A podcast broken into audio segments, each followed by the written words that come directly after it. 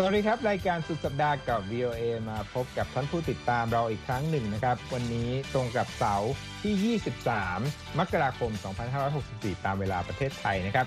สี่คนร่วมกันดำเนินรายการนะครับ มีผมรัตพลอ่อนสนิท ผมทรงพจน์สุภาผล ดิฉันวรังคณาชมชื่น และดิฉันนิธิการกำลังวัน ร่วมกันนำข่าวมาเล่าให้คุณผู้ฟังฟังวันนี้นะครับ มีหลายเรื่องนะครับ การเมืองอเมริกันนั้น หลังโจไบเดนรับตำแหน่งแล้วสัปดาห์นี้มีเรื่องที่จัดการทำงานเรื่องด่วนอะไรบ้างนะฮะเรามีรายละเอียดเรื่องนี้ นอกจากนั้นแล้วยังมีข่าวที่เกี่ยวข้องกับสถานการณ์ของเกาหลีเหนือ แล้วก็การจัดโอลิมปิกที่โตเกียวนะว่าตกลงจะเป็นอย่างไรภายใต้ข้อจำกัดของโควิด -19 นะฮะช่วงท้ายรายการวันนี้นะฮะมีคุยนะฮะเกี่ยวข้องกับว่าร้านอาหารต่างๆ นั้นขัดขืนไม่ยอมทำตามกฎนะฮะ ห้ามคนเข้ามารับประทานในร้านอาหาร แล้วก็สาเหตุใดจึงเป็นเช่นนั้น รวมทั้งภาพยนตร์เจมส์บอนด์007 นะฮะภาคใหม่ตกลงว่า No Time to Die หรือว่า No Time to เกิด เพราะว่าเจอโรคเลื่อนหลายครั้ง เดี๋ยววันนี้เราจะมาคุยกันนะครับ เริ่มต้นด้วยงานของโจไบเดนดีกว่าคุณทงพจน์เพราะว่าเข้ารับตำแหน่งที่พิธีสาบานตน วันพุธที่ผ่านมาก็เริ่มทำงานเลยใช่ไหมครับอย่างเต็มที่ ใช่ครับ ก็เรียกว่าไม่มีช่วงฮันนีมูนกันเลยนะครับสำหรับประธานาธิบดีคนใหม่ของสหรัฐ หลังจากที่ปฏิญาณตนเข้ารับตำแหน่งปุ๊บก็เริ่มทำงานทันทีนะครับ ลงนามในคำสั่งฝ่ายบริหารหลายฉบับด้วยกันนะครับ เดี๋ยวผมจะค่อยๆ ไล่เรียงไปให้นะครับ ว่ามีอะไรที่ลงนามไปบ้างนะครับ วันนี้ก่อนเลยนะครับ วันนี้เนี่ยที่ลงนามไปหลักๆ ก็คือ 2 ฉบับในคำสั่งฝ่ายบริหารนะครับ ฉบับแรกเป็น คำสั่งที่ขยายสวัสดิการสำหรับโครงการด้านอาหารที่ให้กับครอบครัวคนอเมริกันรายได้ต่ำแล้วก็คนตกงาน ซึ่งเป็นผลมาจากการระบาดของโควิด -19 นะครับเพิ่มโครงการอาหารกลางวันให้กับนักเรียนอีก 15%ในช่วงที่ยังไม่สามารถเข้าไปโรงเรียนได้ แล้วก็อาจจะรวมถึงการเพิ่มเงินช่วยเหลือด้านอาหารอีกมากกว่า 100 ดอลลาร์ให้กับครอบครัวที่มีบุตรเกิน 3 คนนะครับ ส่วนฉบับที่ 2 นี่ ที่สำคัญคือเพิ่มอัตราค่าแรงขั้นต่ำนะครับเป็นชั่วโมงละ 15 ดอลลาร์ทั่วประเทศนะครับ จากเดิมเนี่ย7ดอลลาร์25 เซนต์ต่อชั่วโมง ก็เพิ่มเป็น 2 เท่านะครับ แล้วก็มีการส่งกำลังจะส่งเช็คเงินสดให้กับครอบครัวอเมริกันราว 8 ล้านครอบครัวที่ไม่ได้รับเช็คเงินสดในในรอบแรก ซึ่งเป็นมาตรการช่วยเหลือชุดแรกเมื่อเดือนมีนาคมที่ อดีตประธานาธิบดีโดนัลด์ทรัมป์ลงนามไป แต่ว่ามีอีกส่วนหนึ่งที่เข้าข่าย แต่ว่ายังไม่ได้รับเช็คเงินสด ก็เป็นการลงนามในคำสั่งฝ่ายบริหารเพื่อที่จะให้ไปเช็คนั้นไปถึงทั่วถึงของคนครอบครัวคนอเมริกันนะครับ เมื่อวานนี้ก็ลงนามในคำสั่งฝ่ายบริหารอีกสิบฉบับเหมือนกันนะครับ มีทั้งการครอบคลุมการเพิ่มการฉีดวัคซีน แล้วก็ตรวจหาเชื้อโคโรนาไวรัสนะครับ ปูแผนเพื่อเตรียมกลับมาเปิดโรงเรียนและภาคธุรกิจ เพิ่มการสวมหน้ากากกำหนดให้ประชาชนเนี่ยต้องสวมหน้ากากขณะที่เดินทางท่องเที่ยว แล้วก็ครอบคลุมถึงความไม่เท่าเทียมทางด้านสาธารณสุขสำหรับชนกลุ่มน้อยกลุ่มต่างๆในอเมริกาด้วยนะครับ เรียกว่าทำงานกันอย่างทันทีทันใดทันใจกันเลยนะครับ เกี่ยวกับการความพยายามที่จะต่อต้านการระบาดของโควิด -19 วันพุธเมื่อวันพุธนะครับ หลังจากที่ ทำพิธีปฏิญาณตนเข้ารับตำแหน่งก็มีการลงนามไปแล้วสิบกว่าฉบับ เราเห็นภาพนะครับ การที่นั่งโต๊ะนั่งโต๊ะทำงานครั้งแรกก็เริ่มเซ็นเซ็นชื่อกันเลยนะครับ อันนั้นก็มีทั้งการแก้ไขกฎหมายคนเข้าเมืองนะครับ แก้ไขกฎหมายเกี่ยวกับการเปลี่ยนแปลงของสภาพภูมิอากาศโลก ห้ามผู้ที่เดินทางจากประเทศมุสลิมบางประเทศเข้ามาในสหรัฐ รวมทั้งยุติการก่อสร้างกำแพงกั้นชายแดนสหรัฐเม็กซิโก ซึ่งถือว่าเป็นโครงการที่ประธานาธิบดีทรัมป์เนี่ยพยายามทำมาตลอด 4 ปี ในขณะที่อยู่ในตำแหน่งนะครับ ก็เป็นการยุติคำสั่งเป็นคำสั่งที่ยุติโครงการต่างๆ ของประธานาธิบดีทรัมป์ครับคุณรัฐพล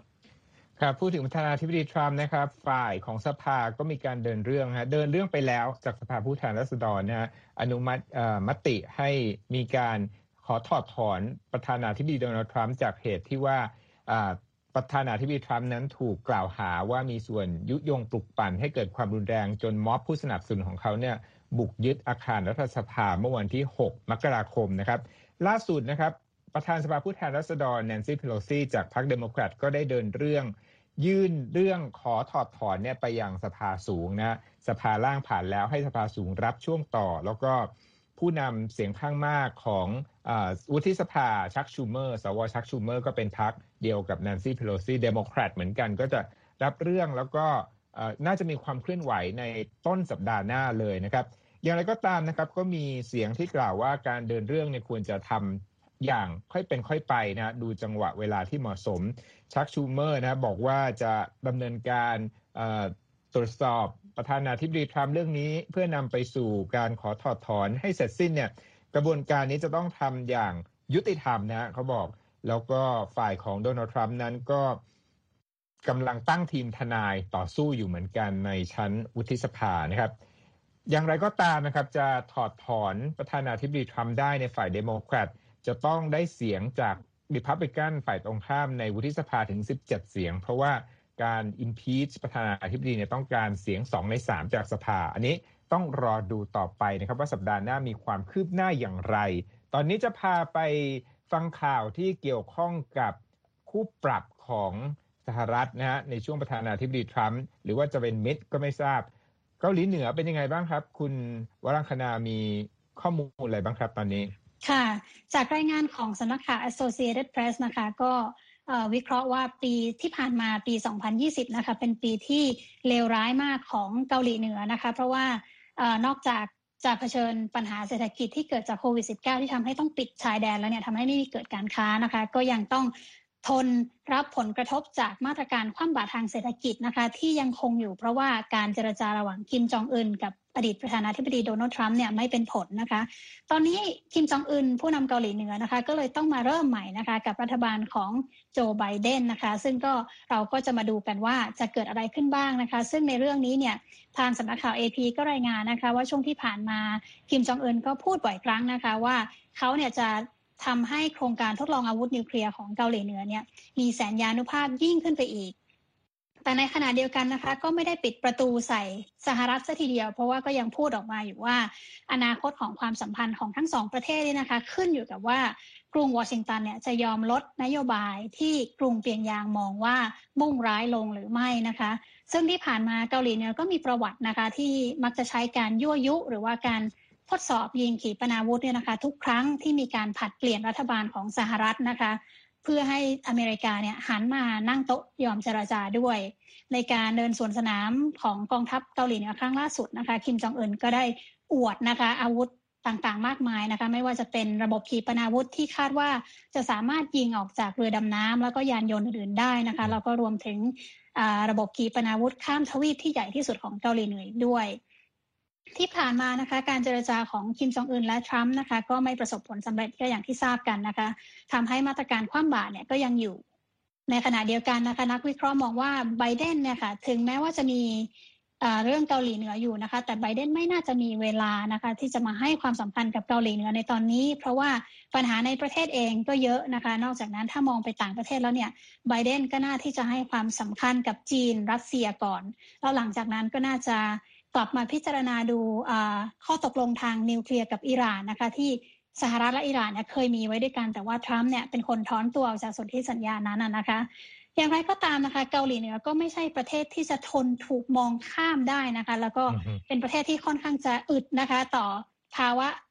ความยากลำบากทางเศรษฐกิจของในประเทศ คือประชาชนข้นแค้นก็จริงนะคะ แต่ว่ารัฐบาลกรุงเปียงยางเนี่ยเป็นรัฐบาลที่ค่อนข้างจะทนต่อ ภาวะพวกนี้ได้ดี แล้วก็ยังมองได้ว่า ต่อให้มีปัญหายังไงจีนก็ยังจะช่วยเหลือนะคะเพราะฉะนั้นเนี่ยจึงไม่น่าจะคาดได้ว่าเกาหลีเหนือจะยอมอยู่เฉยๆนะคะ ซึ่งในเรื่องนี้ค่ะ นักวิเคราะห์ก็มองนะคะว่าเกาหลีเหนือเนี่ยน่าจะมีแผนที่จะทดสอบอะไรบ้างออกมาขยับตัวบ้างนะคะ แต่ว่าไม่น่าจะเกิดขึ้นก่อนที่ประธานาธิบดีโจไบเดนจะมีการ แถลง State of the Union นะคะหรือเป็นการแถลงผลงานและนโยบายของสหรัฐนะคะในเดือนกุมภาพันธ์ แล้วก็ยังต้องรอดูท่าทีว่าสหรัฐจะมีนโยบายต่อเกาหลีเหนือยังไง แล้วก็ยังจะร่วมซ้อมรบกับเกาหลีใต้ ซึ่งเป็นประเทศพันธมิตรหรือไม่นะคะ ซึ่งการซ้อมรบร่วมกันระหว่างสองประเทศนี้ทีไรก็มักจะเป็นจุดชนวนนะคะที่ทำให้เกาหลีเหนือโมโห หรือว่ามีปฏิกิริยาแทบจะทุกครั้งนะคะ นอกจากนี้นะคะนักวิเคราะห์ยังมองว่าในที่สุดแล้วเนี่ยไบเดนไม่น่าจะเจรจาเพื่อที่จะให้เกาหลีเหนือยกเลิกโครงการอาวุธนิวเคลียร์ทั้งหมดนะคะเพราะมองว่ามันไม่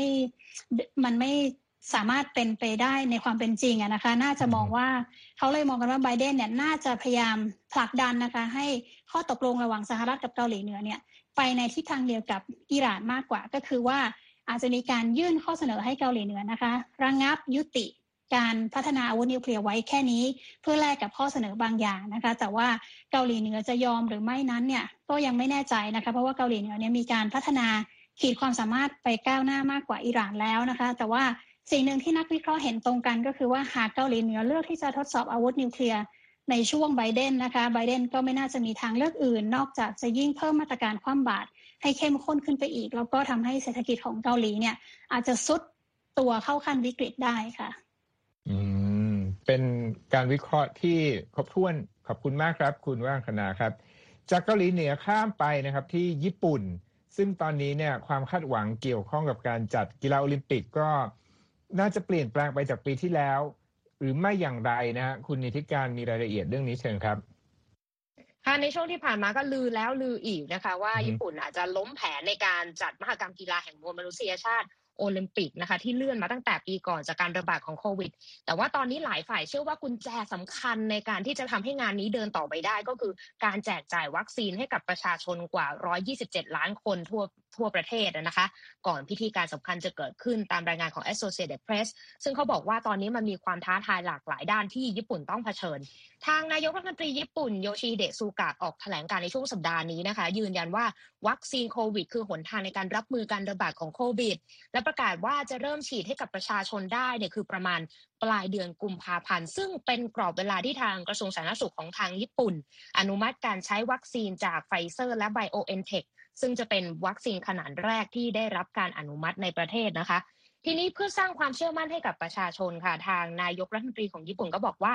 รัฐบาลพร้อมที่จะนำเสนอข้อมูลการศึกษาทางวิทยาศาสตร์ ที่ถูกต้องให้กับประชาชนเป็นสำคัญ ซึ่งรวมถึงผลข้างเคียงและประสิทธิภาพของวัคซีนด้วยนะคะ เพื่อลดความกังขาและกังวลใจของประชาชน เดี๋ยวเราจะมาคุยกันว่าคนญี่ปุ่นเขากังวลอะไรกันนักกันหนากับวัคซีนนะคะ ทีนี้ ในกรอบของโครงการแจกจ่ายวัคซีนของญี่ปุ่นเนี่ยเขาจะให้เจ้าหน้าที่สาธารณสุขหนึ่งหมื่นคนก่อน ที่ทำหน้าที่เป็นเจ้าหน้าที่ด่านหน้ารับมือกับผู้ป่วยโควิดโดยตรง จากนั้นเขาก็จะขยายกรอบออกไป ให้กับเจ้าหน้าที่ทางการแพทย์นะคะ รวมถึงผู้ที่มีความเสี่ยงอย่างเช่น ผู้สูงอายุและเจ้าหน้าที่ดูแลผู้สูงอายุ รวมถึงผู้ที่มีโรคประจำตัว ซึ่งมีอยู่ประมาณ 3 ล้านคนในญี่ปุ่น แล้วกลุ่มที่เหลือเนี่ยก็คาดว่าจะฉีดให้ได้ประมาณช่วงปลายเดือนพฤษภาคม หรือว่าอาจจะ ช้ากว่านั้นนะคะ ขณะที่ตอนนี้ญี่ปุ่นก็ยังคงประกาศสภาวะฉุกเฉินอยู่ในหลายพื้นที่ของประเทศ ทีนี้งบประมาณที่ค่อนข้างสูงก็คือ 14,000 ล้านดอลลาร์เฉพาะโครงการแจกจ่ายวัคซีนโควิด ให้กับประชาชนกว่าร้อยล้านคนทั่วประเทศเนี่ยเขาบอกว่ากรอบจะอยู่ประมาณเดือนกุมภาพันธ์จนถึงเดือนกรกฎาคม ซึ่งจะเป็นช่วงเวลาที่โอลิมปิกจะเริ่มขึ้นนั่นเองนะคะ ขณะเดียวกันรัฐบาลก็สั่งซื้อวัคซีนโควิด 3 เจ้า ก็คือจากไฟเซอร์และไบโอเอ็นเทค แอสตราเซเนกาและโมเดอร์นาขณะที่การพัฒนาวัคซีนในประเทศนั้นยังไม่ค่อยคืบหน้าไปไหนนะคะ ทีนี้กลับมาที่ประเด็นว่าชาวญี่ปุ่นกังวลอะไร ชาวญี่ปุ่นเขาตั้งคำถามต่อความปลอดภัยของวัคซีนโควิดมาโดยตลอด โดยเฉพาะเรื่องของผลข้างเคียงของวัคซีนนะคะ หลังจากที่มีรายงานกันมาในหลายประเทศ ซึ่งก็ทำให้เขากังวลอย่างมาก ทีนี้มันมีการสำรวจจากสถานีโทรทัศน์ TBS นะคะ ระบุว่าชาวญี่ปุ่น 48%ในการสำรวจบอกว่า ก็อยากฉีดวัคซีนโควิดอยู่นะ แต่ว่าก็ยังไม่ถึงครึ่งนะคะ ในการสำรวจ ขณะที่การศึกษา ซึ่งตีพิมพ์ในวารสารแลนเซตนะคะสำรวจความเชื่อมั่น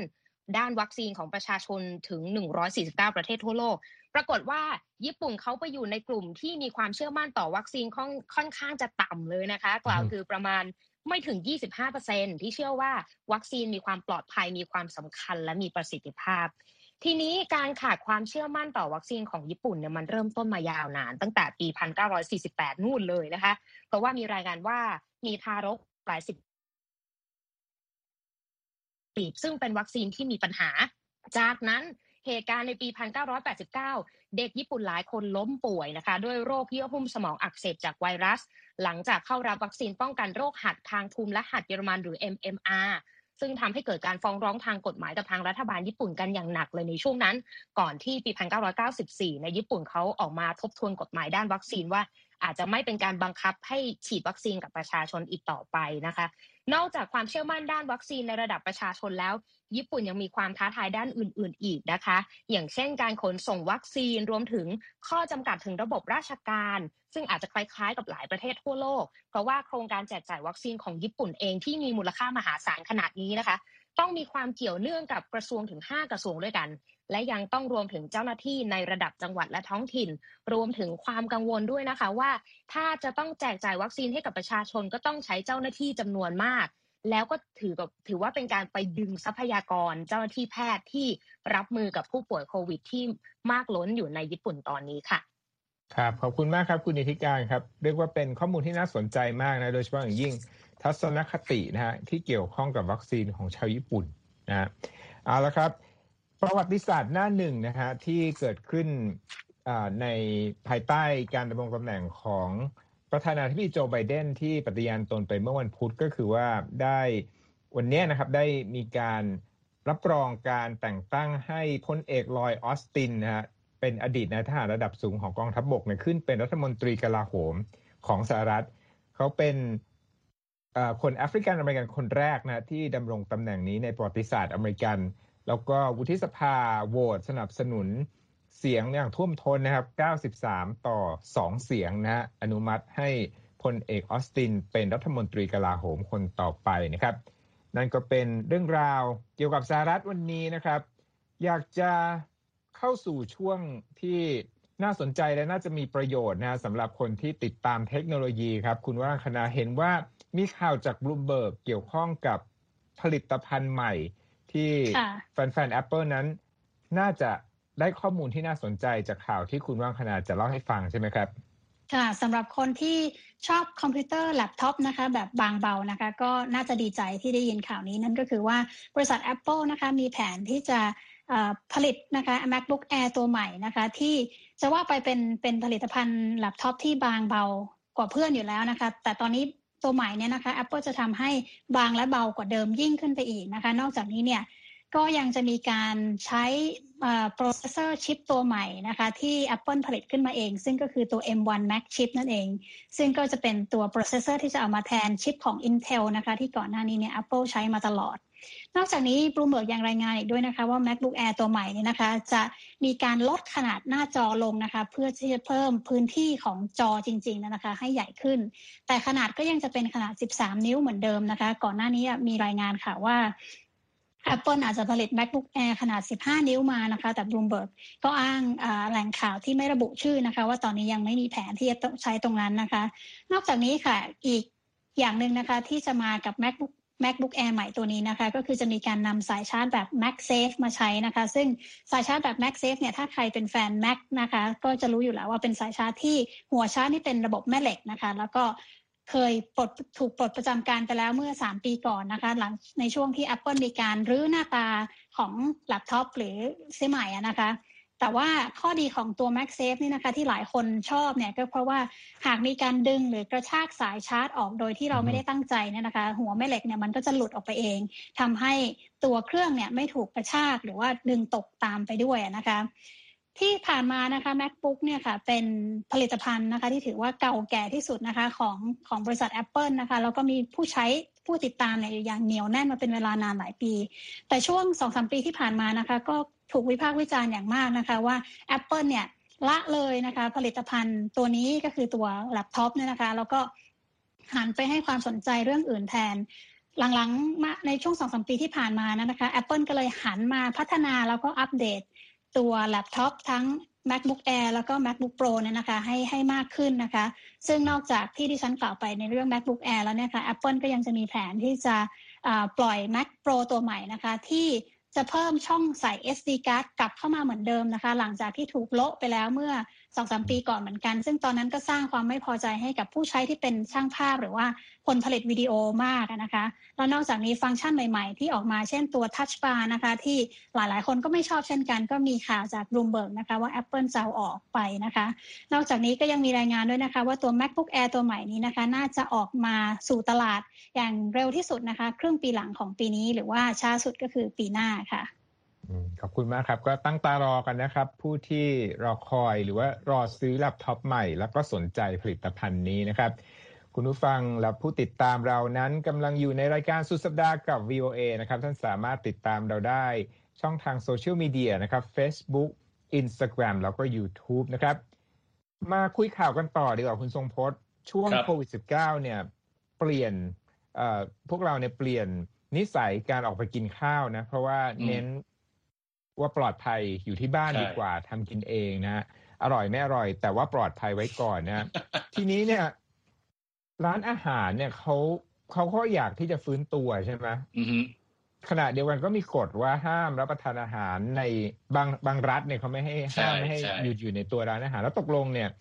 เขาพยายามที่จะสร้างสมดุลกับเรื่องเศรษฐกิจแล้วก็ความปลอดภัยยังไงบ้างครับ ครับก็เป็นความพยายามที่จะเอาตัวรอดในเชิงของธุรกิจของร้านอาหารต่าง ๆ ซึ่งเราก็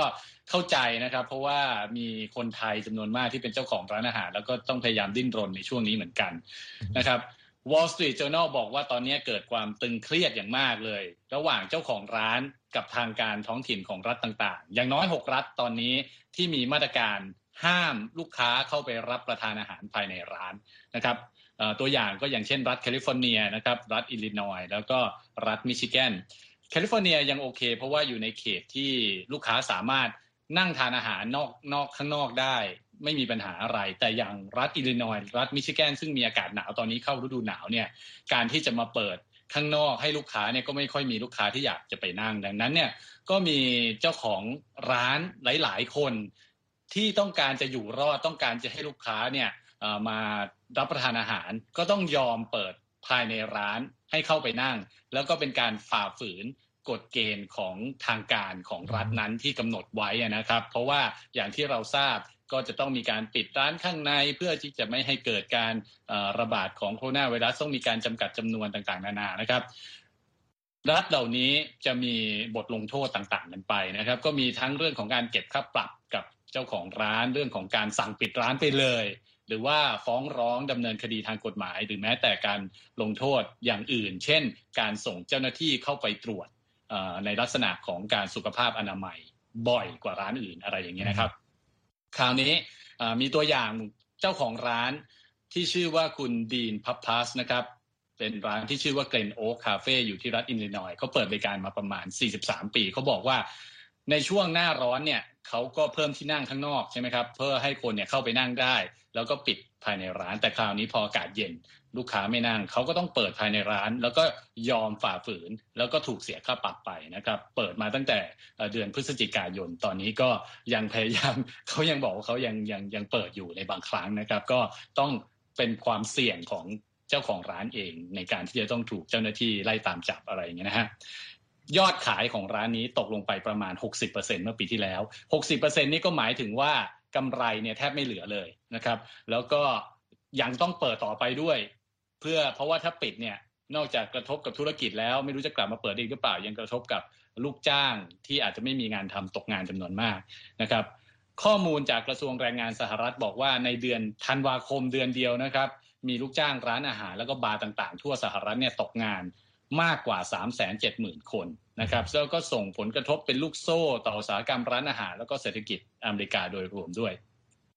เว็บไซต์ chicago.eater.com บอกนะครับว่าสำนักงงานปกป้องผู้บริโภคของนครชิคาโกเนี่ยได้รับแจ้งว่าเมื่อเดือนมกราคมนะครับคือเดือนนี้เนี่ยผ่านไปประมาณ 3 อาทิตย์ มีร้านอาหารและบาร์อย่างน้อย 12 แห่งในชิคาโกที่ฝ่าฝืนคำสั่งห้าม ให้ลูกค้ารับประทานอาหารในร้านนะครับ เทียบกับเมื่อเดือนธันวาคมเนี่ย ทั้งเดือนมีสิบร้านที่ฝ่าฝืน แสดงว่าจำนวนผู้ฝ่าฝืนเนี่ยเพิ่มขึ้นเรื่อยๆนะครับแล้วก็น่ากังวลว่าหลังจากนี้ก็จะมีการเพิ่ม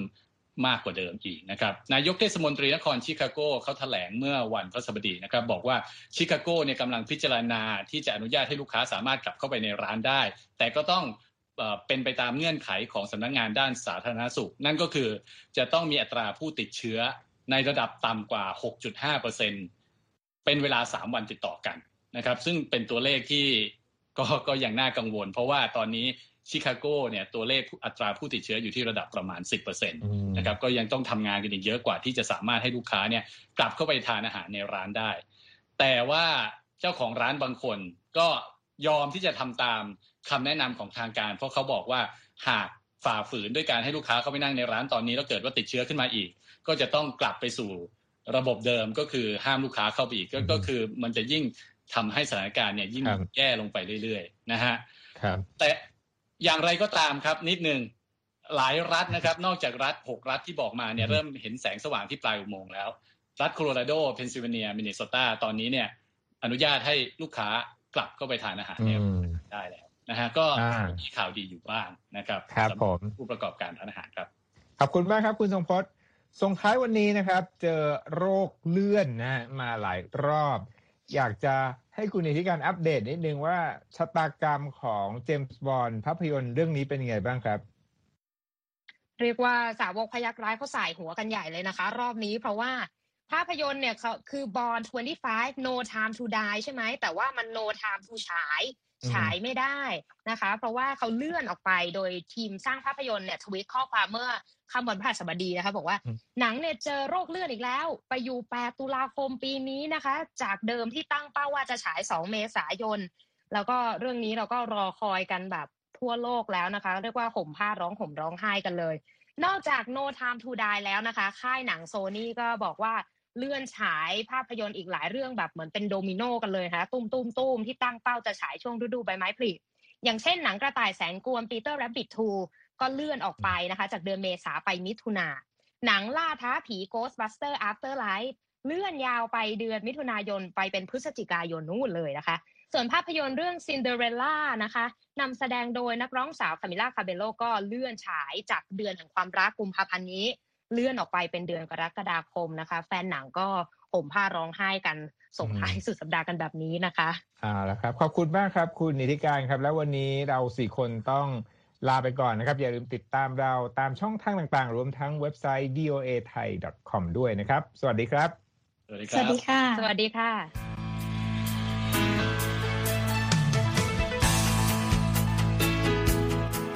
ครับ และที่จบไปก็คือรายการจาก Voice of อเมริกาภาคภาษาไทย หากคุณผู้ฟังต้องการฟังรายการในวันนี้อีกครั้ง สามารถเข้าไปได้ที่เว็บไซต์ voa thai com และคลิกที่โปรแกรมของเราครับ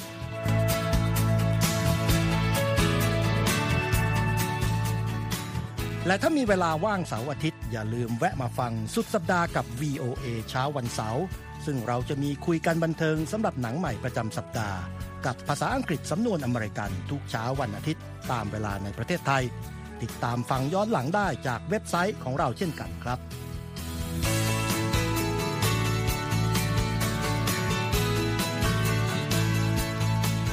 และสำหรับคุณผู้ฟังที่ชอบเรียนรู้ภาษาอังกฤษ ตอนนี้เรามีคอลัมน์พิเศษ Let's Learn English ซึ่งเปิดโอกาสการเรียนรู้และฝึกทักษะภาษาอังกฤษ ในรูปแบบที่ถูกออกแบบโดยผู้เชี่ยวชาญตามมาตรฐานการศึกษาของอเมริกา เพื่อให้เนื้อหาเหมาะสมสำหรับผู้เริ่มเรียนภาษาอังกฤษ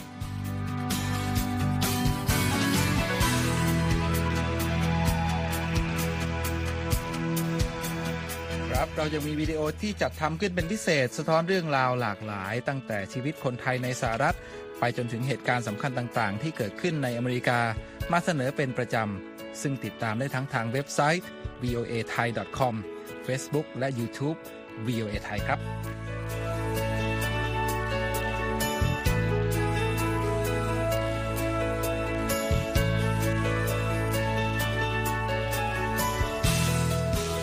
ไม่ใช่แค่นั้นนะคะ เรายังมี Facebook Live ให้ชมการออกอากาศสดจากกรุงวอชิงตัน และยังมี Instagram สะท้อนมุมมองสังคมและวัฒนธรรมอเมริกัน บอกเล่าเรื่องราวที่น่าสนใจผ่านภาพถ่ายจากทั่วทุกมุมโลก ให้แฟนรายการได้ follow กันด้วยค่ะ